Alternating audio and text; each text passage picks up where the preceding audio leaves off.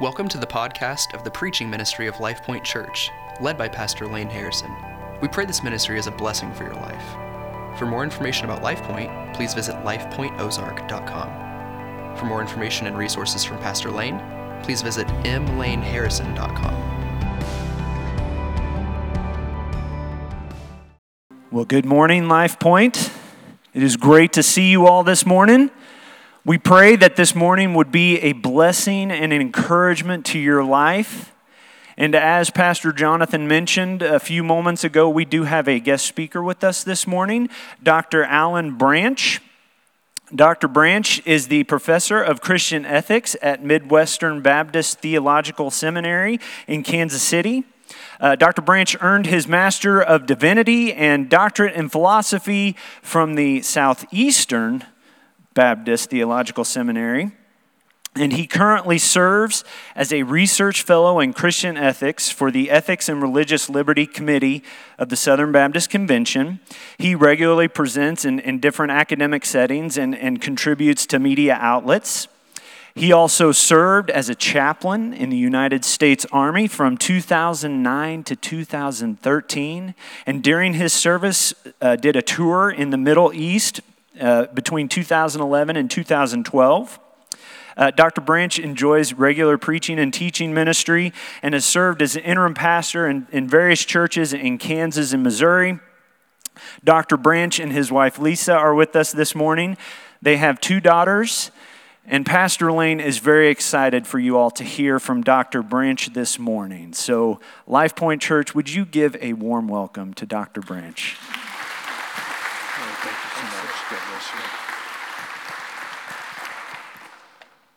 One of your one of your pastors said that if you have any questions, you're supposed to ask me after the service. What I would say is there are only two questions that I cannot answer, and those are questions to which I do not know the answer and questions to which there are no answer. But other than that, I can answer any question that you may have after the service. Um, open your Bibles to John chapter 8. It's a great honor to be here. So thankful that you've given your pastor a sabbatical so he could recharge and Preach the Word of God, minister to people, counsel, and witness in a way that brings honor to Jesus Christ. We'll be reading verses 31 through 36, John chapter 8, verses 31 through 36. I have the New American Standard. Here's what the Word of God says. So Jesus was saying to those Jews who had believed in him, If you continue in my word, then you are truly my disciples, and you shall know the truth, and the truth shall make you free. We are children of Abraham, they said, and we have never been slaves of anyone. Jesus answered, and they said, How is it that you say we can be free? And Jesus answered them, Truly, truly, I say to you, everyone who commits sin is a slave to sin. The slave does not remain in the house forever, the son does remain forever. So if the son makes you free, you are free indeed. What a powerful statement. So if the Son makes you free, you are free indeed. Following Jesus Christ means living a life dedicated to Christian ethics. Well, what does that look like, and what does it mean to be a Christian and to live a life of moral integrity and Christian ethics, a life of high standards and following God's will and way? The challenge of doing so became very clear to me one afternoon after my guitar practice. I take guitar lessons for a number of years at Bentley Guitar Studio in Parkville, Missouri. And one afternoon after I left my guitar lesson, I walked out on the street of Parkville, Missouri, which has a small downtown, kind of like Ozark. It's old, quaint downtown. And I walked out there and I opened up the door of my car to put the guitar in the back seat, and a gust of wind came along and blew the door open completely, and it put a door ding in a minivan next to me and did not damage my car at all, but it did damage the uh, car next to me. And the first thing I did as soon as that wind blew the door open and dented the car next to me is I started looking around to see if anyone else had seen what had happened. Was there anyone who had observed this? Because my thought was, well, maybe I'll just drive off. And then I got mad. I was a little frustrated. This is an act of God. God did this. It's not my fault. The wind came along and blew the door open. And so this is actually an act of God, much like a tornado or something. I didn't do it. And then I began to try to minimize the issue. Well, it's not that big a dent. And after all, I'm a little bit of a hot rod gearhead. And so, after all, does a minivan really count as an automobile, right? So I hit the door. I thought, does that really count? And then I started to try to justify it by saying, well, look, everybody gets door dings. What's the big deal? But the challenge is, in fact, everybody does get door dings, but that doesn't relieve me from the responsibility of the fact that I was responsible for this particular door ding. And also, even though my first response was to look around and see if anyone was looking, whether anyone was looking or not, God was looking. We have a dog. His name is Truman. It's actually my daughter's dog, but she got married and the dog stayed at the house. Anybody know that story? And so, still the dog. But Truman is at Wolf's this morning, which is a resort for animals, I'm told. And my wife can pull up a video camera of Truman right here in the service, and you can see Truman running around playing with the other dogs. They're not honoring the Sabbath, but they're all playing together. And I would suggest to you that if my wife can pull up a video of Truman sitting on the front row at Life Point Church, God Almighty sees what's happening. And sometimes we say, well, we try to justify things. Well, these things happen to everybody, or it's an act of God, or we go through all this moral reasoning. I wound up staying. I waited for the family to come out. The owner of the minivan could not have been more polite and gracious to me and said, Hey, man, it's not that big. It's a dent, bit smaller than a dime, I guess, as I recall today. And he was so gracious and t- encouraged me not to worry about it. And I was ready to pay to have the ding pulled out. But that morning, standing there, and I teach Christian ethics, and I'm going through all these coping, poor, flawed coping mechanisms to try to avoid responsibility for denting someone else's car. And I don't suggest this. But here I teach it, and I teach ethics, and I'm doing all this. And it's a challenge for all of us to live for the Lord and live our lives in a manner consistently uh, that follows the Lord Jesus Christ. So, what does it look like? We're going to talk a little bit this morning about Christian discipleship and Christian ethics and what it looks like to walk for the Lord on a daily basis. I have three big ideas. They'll put the three big ideas up on the screen. I hope you're ready to take notes. The first is this the way to right living is found through following the right person. That's Jesus Christ. The way to right living is found through following the right person. That is through Jesus Christ. And the question is who are we following when it becomes to an issue of right and wrong and our ethics and our morals? The question is who are we following? Because the person we are following will establish the pattern of ethics that you and I are going to follow. In this passage of Scripture, Jesus gives us some real clear instruction on what it looks like to follow Him. First of all, someone who's following Jesus Christ is governed by God's Word. Look at verse 31. Jesus said, If you remain in my Word, the New American Standard says, if you continue in my word. I like remain. That word remain, it means to stay there. We are planted. We are directly connected to God's word. We welcome it. We are at home with it. We live with God's Word continuously. And so when we remain in God's Word, it is so integrated into our life and thought and our habits of thinking that our patterns of behavior are governed by God's Word.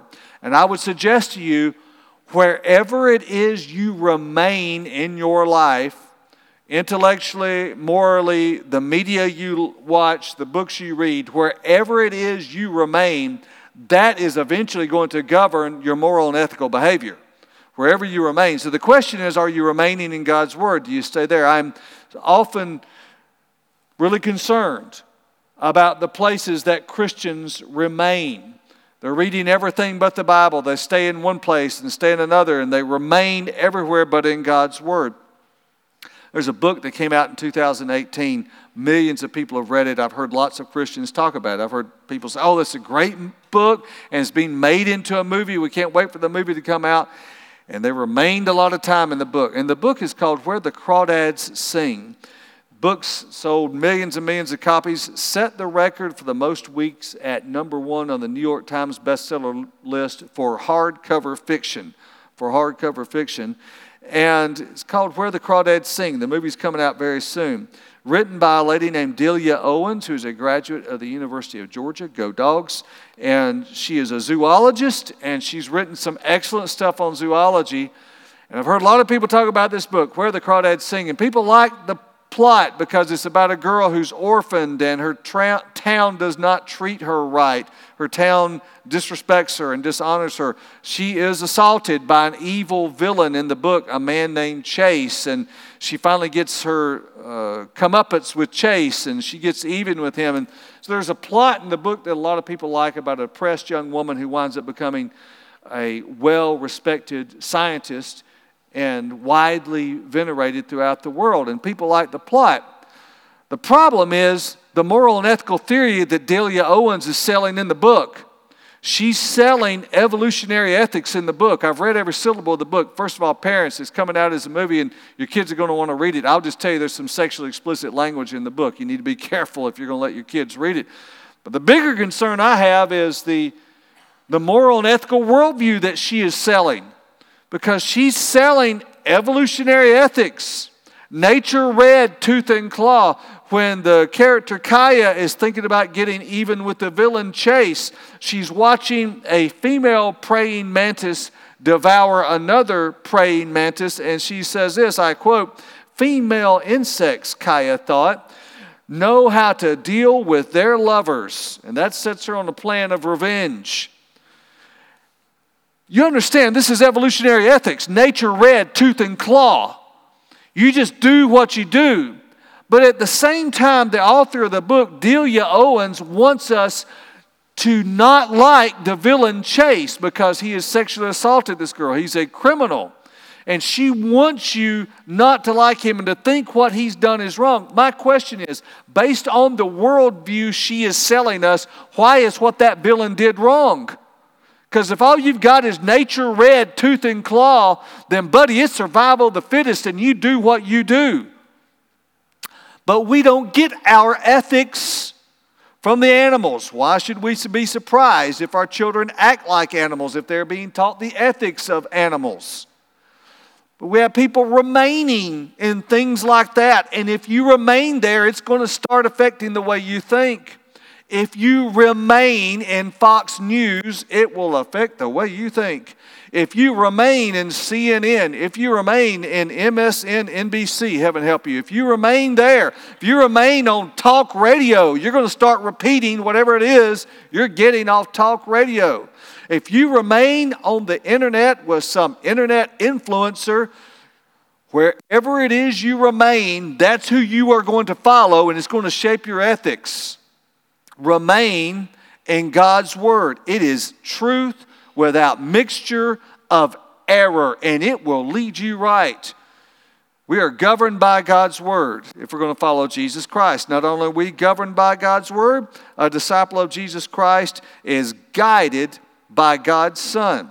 Notice what he says if you remain in my Word, then you are my disciples. That word disciple is sometimes translated pupil, but that's a weak translation. It means more than just being a pupil or being a student. We are intimately attached to Jesus Christ. Our life is hidden inside the life of Jesus Christ. We are following him, and we are guided by God's Son. We're attached to Jesus. I want to say a word about YouTube influencers and smartphones. Parents, listen to the preacher this morning. No 12 year old needs a smartphone. 79% of kids with smartphones take them into their bedrooms.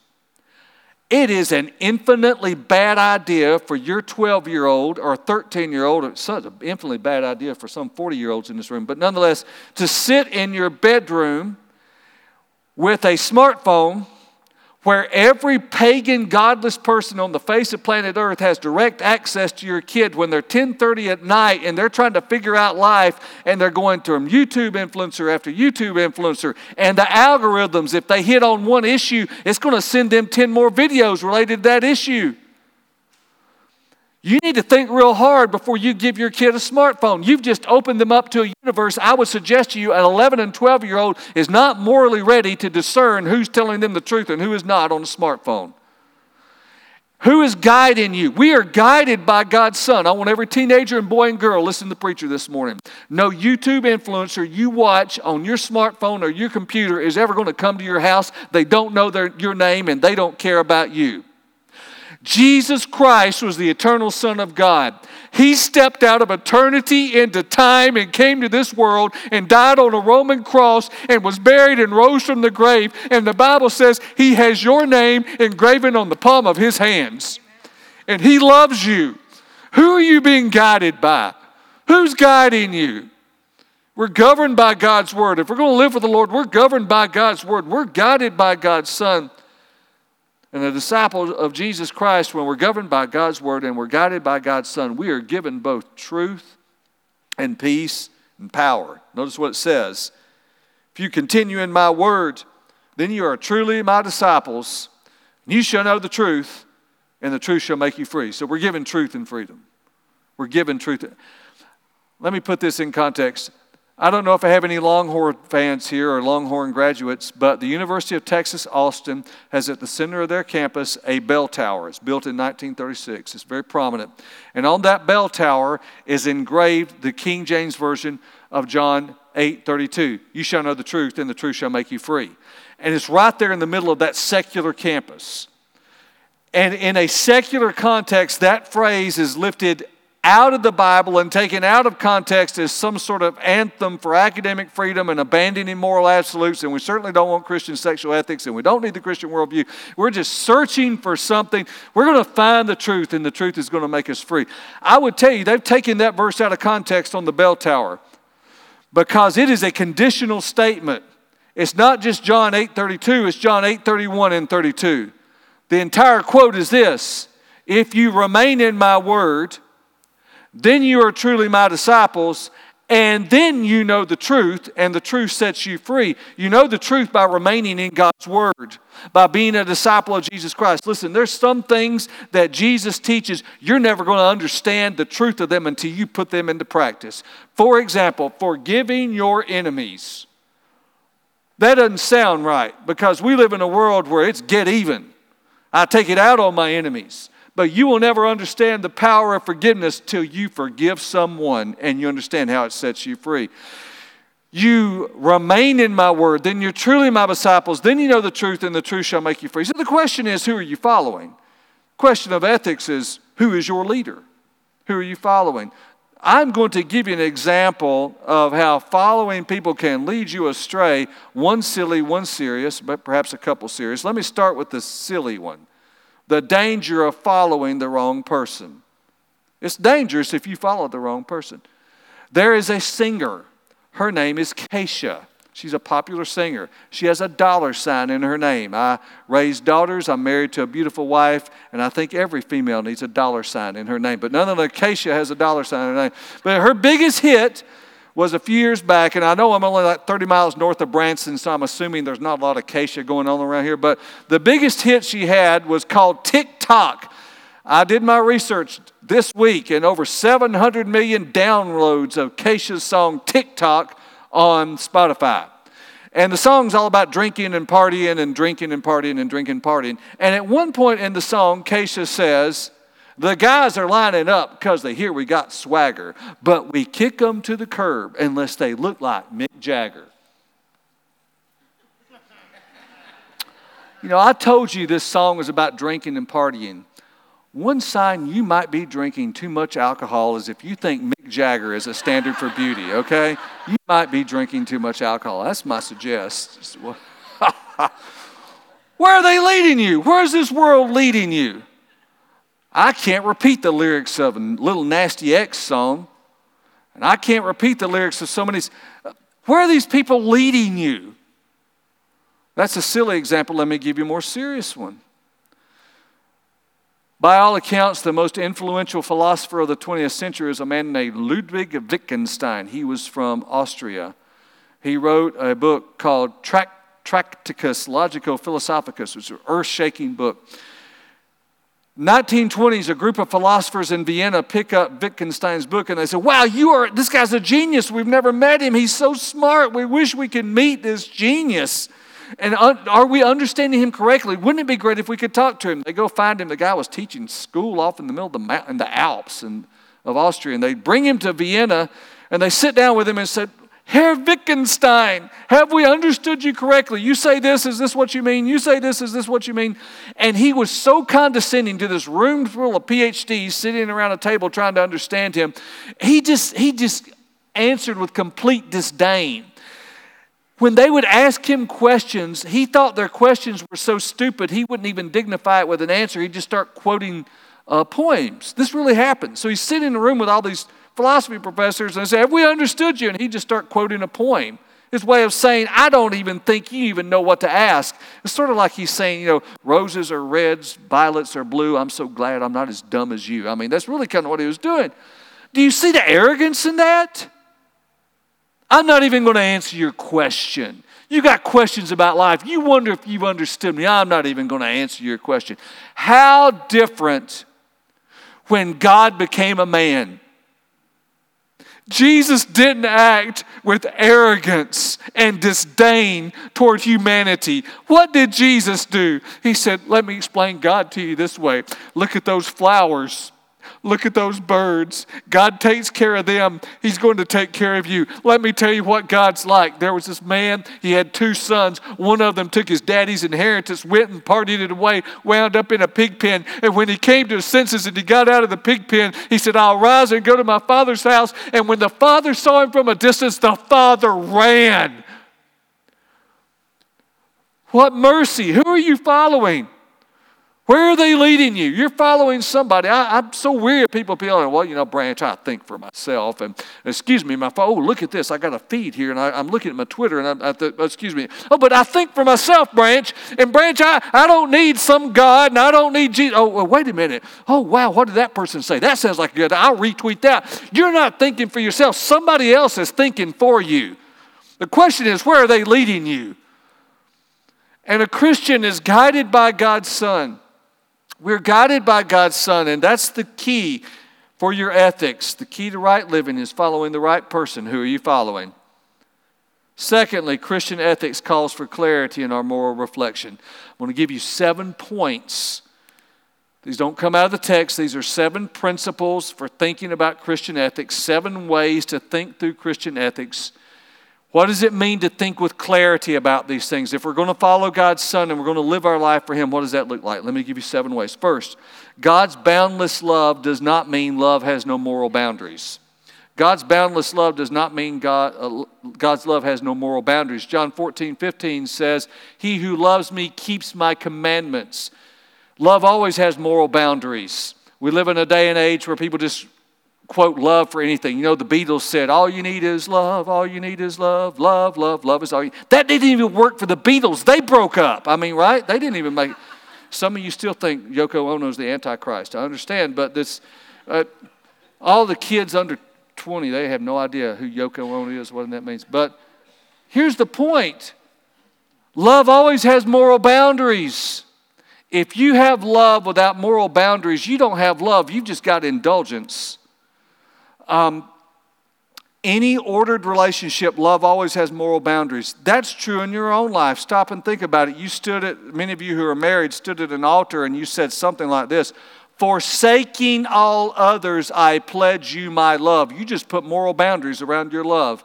Forsaking all others, I pledge you my love. Love always has moral boundaries we have some distorted and confused ideas about the love of Jesus Christ. A man named Robert Gagnon, whom I hold in high regard, New Testament scholar, said this What was distinctive about Jesus' ministry was not that he refused to make judgments about the conduct of others or even that he lowered his moral standards.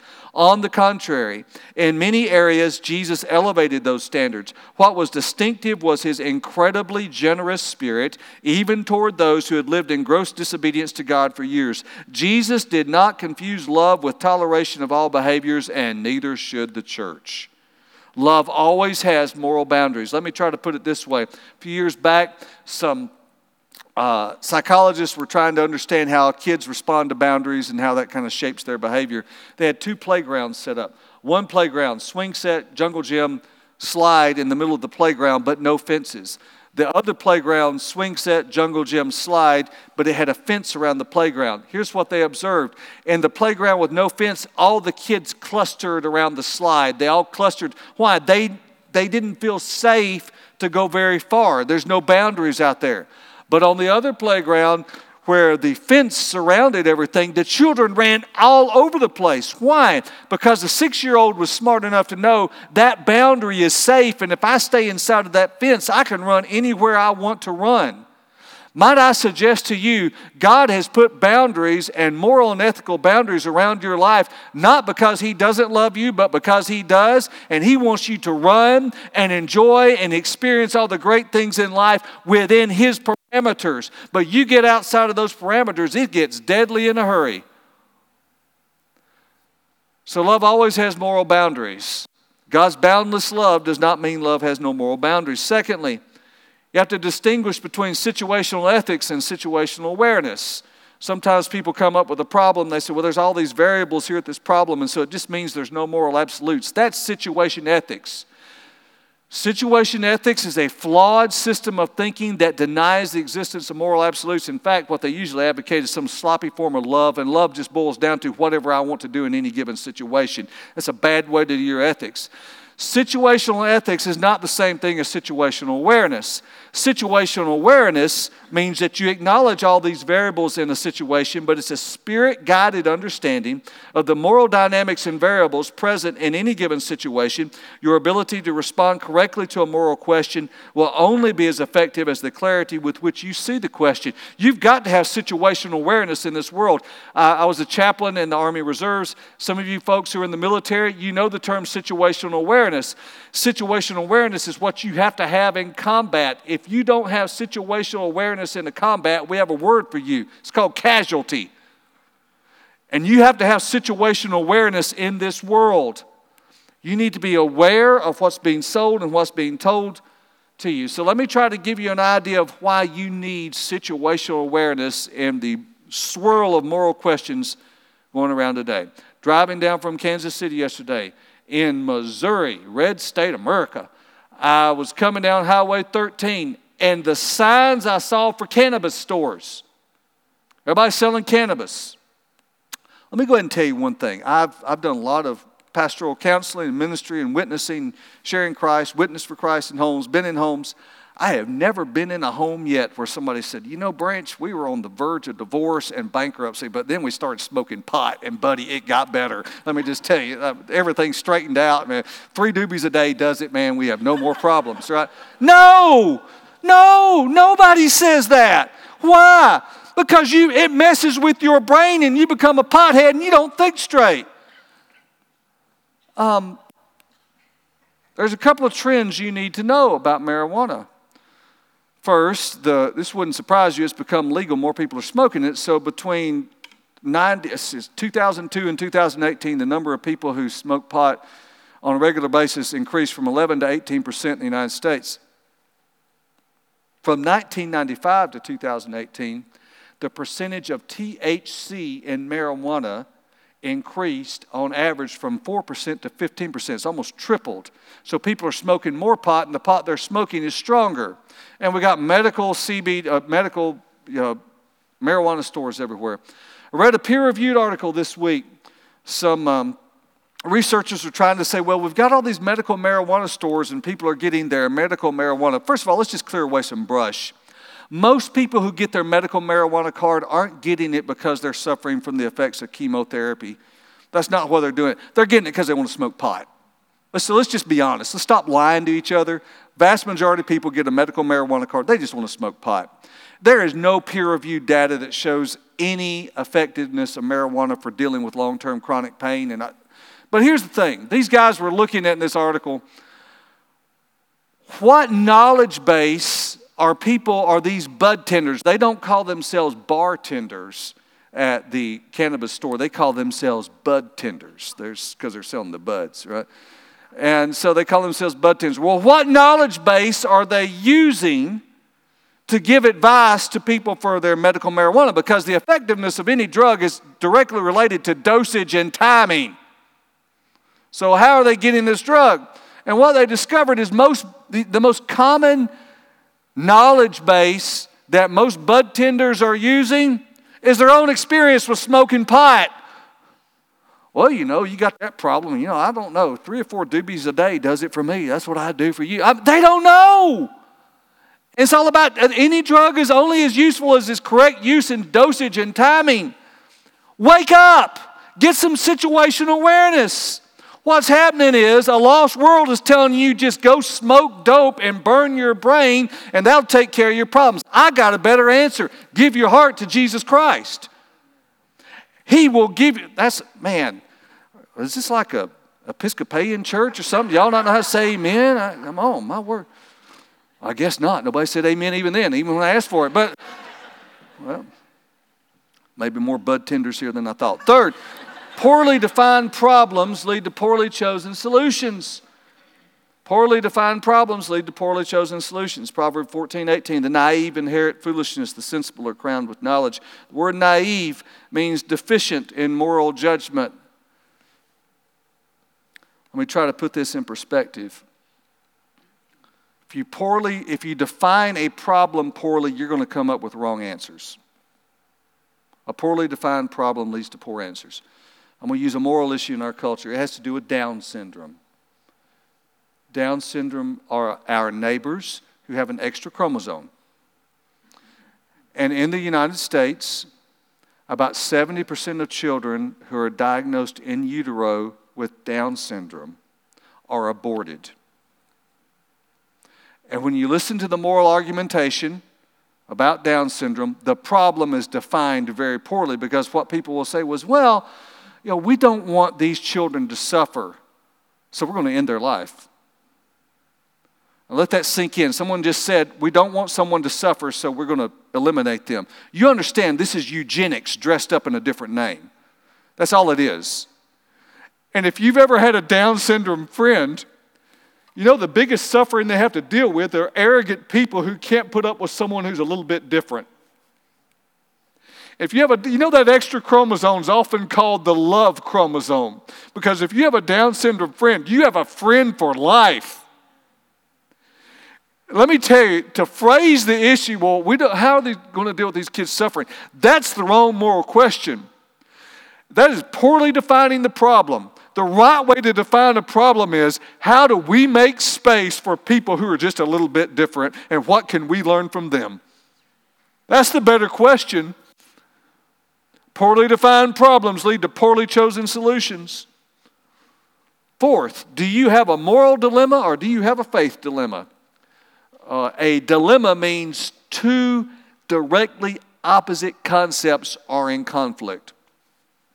So I've had people come to me and tell me something like, Well, I've got this moral dilemma, and I, so I'm going to give you an example, which is a, sort of a composite of a lot of conversations I've had. Never had this specific conversation. I have a lot like this. So someone will come to me and say, "Well, I've, I've had I've got this moral dilemma." I say, "Oh, you do two conflicts, uh, two concepts in conflict." Yes, yes, two principles in conflict. Okay, what is it? Well, you see, I work for a company, and um, boss has got some clients coming in from out of town, and my boss wants me to take them out and entertain them. And my boss has said they want to go to a gentleman's club, and you know, no gentleman goes there, and you know what they are. And they want to go to a gentleman's club, and he said, I've got to take them. And if I'm going, I've got a dilemma because if I don't take them, I might lose my job. But if I do take them, you know, I know God didn't really want me to go there, but I don't want to lose my job and I got to take care of my family. Let me just stop right there. You don't have a moral dilemma in that situation. There's no question about right and wrong. The right thing is don't go and tell them I'm not going to go. The question is, it's a faith question. Well, I, if I tell them no, I might lose my job. Yes, you might. Welcome to following Jesus. He said, take up your cross, not your easy chair. Welcome to follow. Yeah, well, you might lose your job. And you've got a faith question, not a moral question, but because the question is can you trust God to take care of you if you do the right thing? Well, I've got thousands of years of Christians that say, yes, sir, yes, ma'am, yes, you can. You might have to go through the fire like Shadrach, Meshach, and Abednego, but you go God's way, you'll come out the other side. They won't even smell smoke on you. So the question is do you have a moral dilemma or a faith dilemma? Can you trust God to do what God's going to do?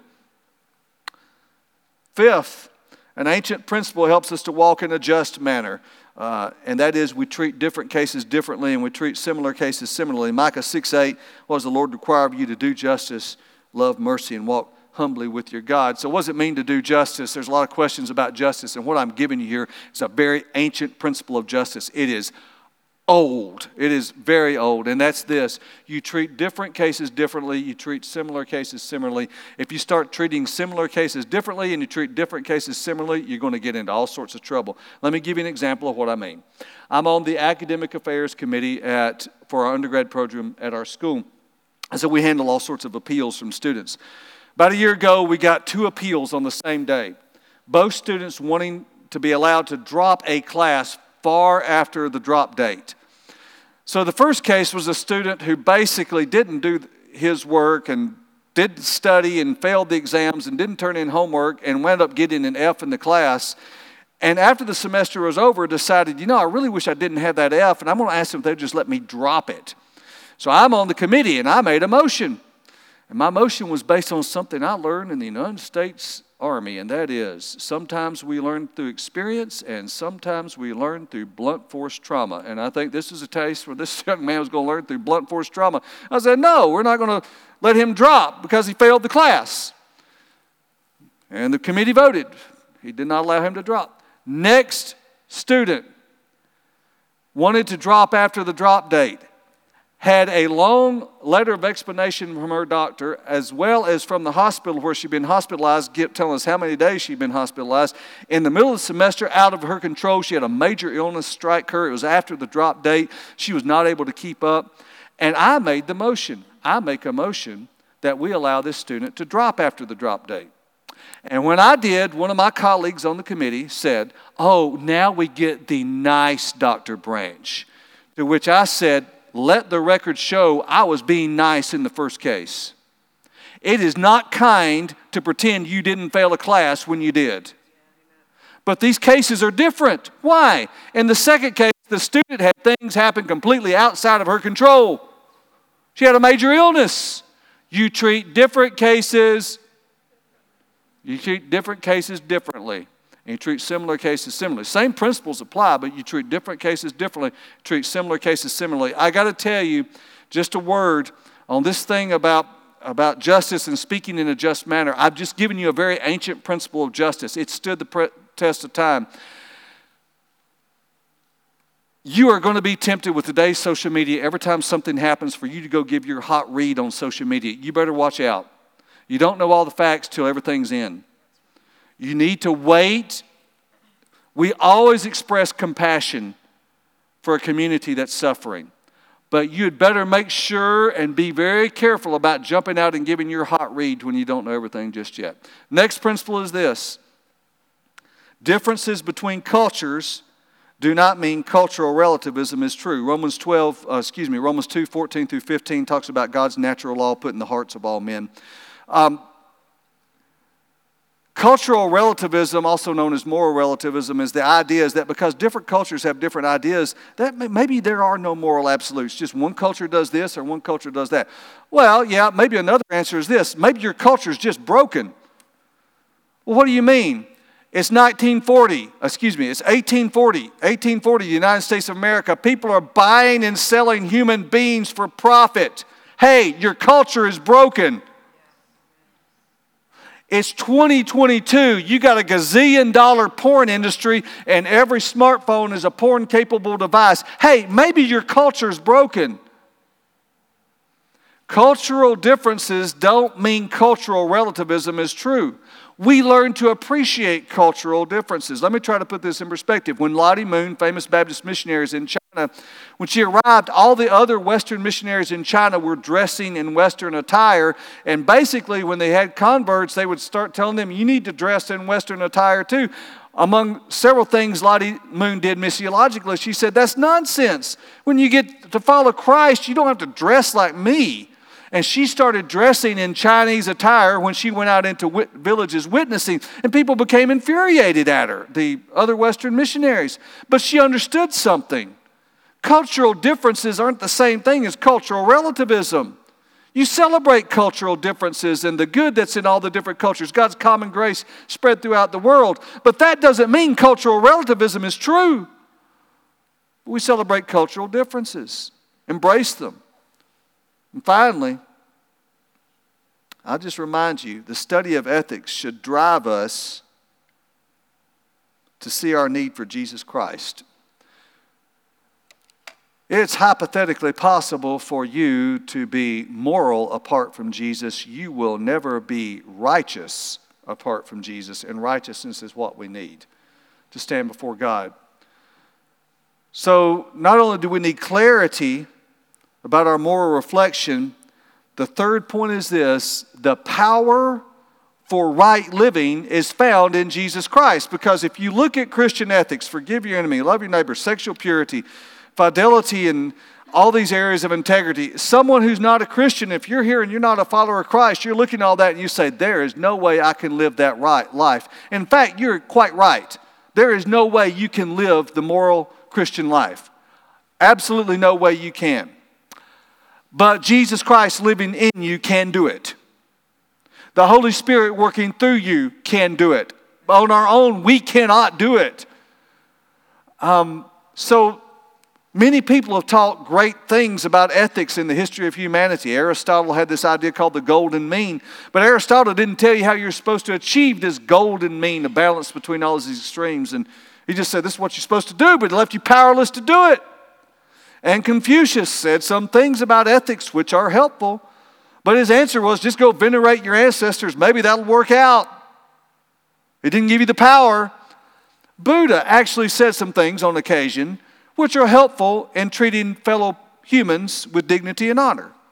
The problem was he's basically an atheist. And his whole goal was to break, through, break free from cycles of reincarnation. And he's hoping you just, the ultimate goal is to cease to exist. But he doesn't give you any power. Why? because Aristotle was a brilliant man, but he died. And Confucius said some bright things, but he died. And Buddha said some things that were interesting, but he died. Jesus Christ taught and lived a life of ethical perfection, and he died, and they buried him, and then he rose from the grave. And now he's alive and he's seated at the Father's right hand. Someday he's coming back, and when he changes your heart through the new birth, he himself comes and lives within you. And the life you and I can't live, he lives through us. It's the power of the gospel of Jesus Christ, because who the Son sets free is free indeed. He who the Son sets free is free indeed. You are free to live a life of Christian ethics and power and living the will of God. What does that look like? Let me try to put it in perspective with this story. He who the Son sets free is free indeed, my word. The date was April 18th, 1942. It was in the far western Pacific, about 400 miles from the coast of Japan. 16 B 25 bombers on the deck of the USS Hornet. They're led by a man, Colonel uh, Billy Doolittle, and they're going to take off and attack Japan. I know for the young people here today, doesn't seem like a big deal to you. USA had lost and lost and lost and lost and lost, and we were looking for some way to try to strike back. And so Colonel Doolittle came up with the idea of flying land based bombers off an aircraft carrier and having a bombing mission on military installations in Japan. And it's called the Doolittle Raid. It's very famous. 16 B 25s on the deck of the USS Hornet, five uh, airmen on each one of those aircraft, 80 men in total. And the plan was to bomb Japan, then fly across the Sea of Japan and land in China and be picked up by our Chinese allies. With any mission, things go wrong. And of the 16 aircraft that took off to strike Japan that day, April 18th, 1942, they succeeded in their mission, caught the, the enemy completely by surprise. They flew across the Sea of Japan. 14 of those aircraft and air, uh, uh, 72 of the men were actually picked up by our Chinese allies. Two of the air crews didn't make it. They were picked up by the Japanese. Of those two air crews, two men died on impact. The remaining eight were taken into captivity by the Japanese. And the reason this is important because on the 16th aircraft that took off from the Hornet that day was a man named Jacob DeShazer. He's a bombardier on the 16th aircraft. And Jacob DeShazer is one of the men who gets captured by the Japanese after the Doolittle raid. The Japanese execute three of the men they captured. Another one dies in captivity. That leaves four alive. And Jacob DeShazer, the bombardier on the 16th plane on the Doolittle raid, is in Japanese captivity. Uh, for the rest of the war. And it's solitary confinement. It's hot. It's no food. It's vermin and the filth and the bugs and the rats and the rodents and the horror and the heat, and he's not a Christian, and he's ticked off at God, doesn't believe in God, doesn't believe in the Bible, and he's mad at his enemies, and all he wants is to get even, get me out of here. I'm going to get me some on these guys. Jacob DeShazer. Not a Christian. 1943, through series of events which can only be attributed to the sovereignty of God, Jacob DeShazer was given a Bible. For some reason, his Japanese captors said, You have a Bible, you can read it for three weeks. Who knows why they chose three weeks, but you got it, you can read it for three weeks. So he's not a Christian, but he's in solitary confinement, this horrible prison. He starts reading the Bible. Over those three weeks, he gives his life to Christ, and something happened within Jacob DeShazer in the filth and the horror of that prison.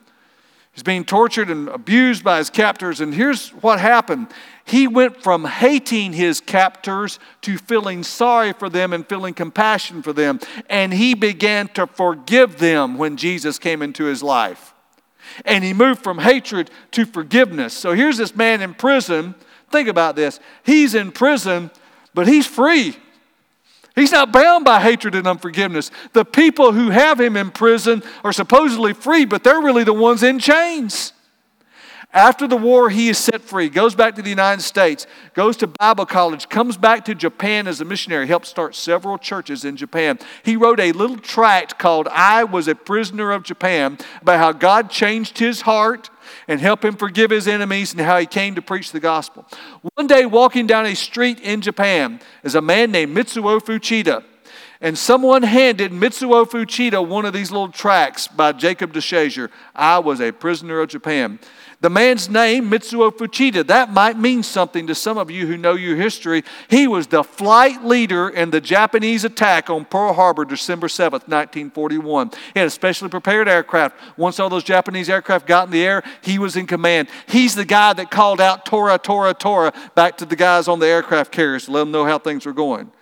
Mitsuo Fuchida, the lead pilot, the commander in the air in the attack on December 7th, 1941, picks up this tract. I was a prisoner of Japan. Someone just sticks it in his hand. He doesn't get saved that day, but it starts him on a journey a couple of years later, which ends with him coming to faith in Jesus Christ. He comes to faith in Jesus Christ, eventually becomes an evangelist. I have a friend named Jim Anderson who's uh, very old now, but in the 1960s, he had Mitsuo Fuchida come preach in his church down in Fort Worth, Texas. And on occasion, Jacob DeShazer and Mitsuo Fuchida would preach together. They would preach together. Now, how is it that people who were enemies, a Doolittle Raider and the leader in the attack on Pearl Harbor, can get together and preach to a group of people about the freedom that comes in Jesus Christ? I'll tell you why. Because who the Son sets free is free indeed. Jesus Christ sets people free from sin. And He gives you the power to live the life that you've always dreamed of living and you never knew how to live. Because when He comes in, He doesn't take sides, He takes over. And He gives you a new life, He gives you a new power. And the key to living the Christian life, it's not in you, it's in Him. It's in Him.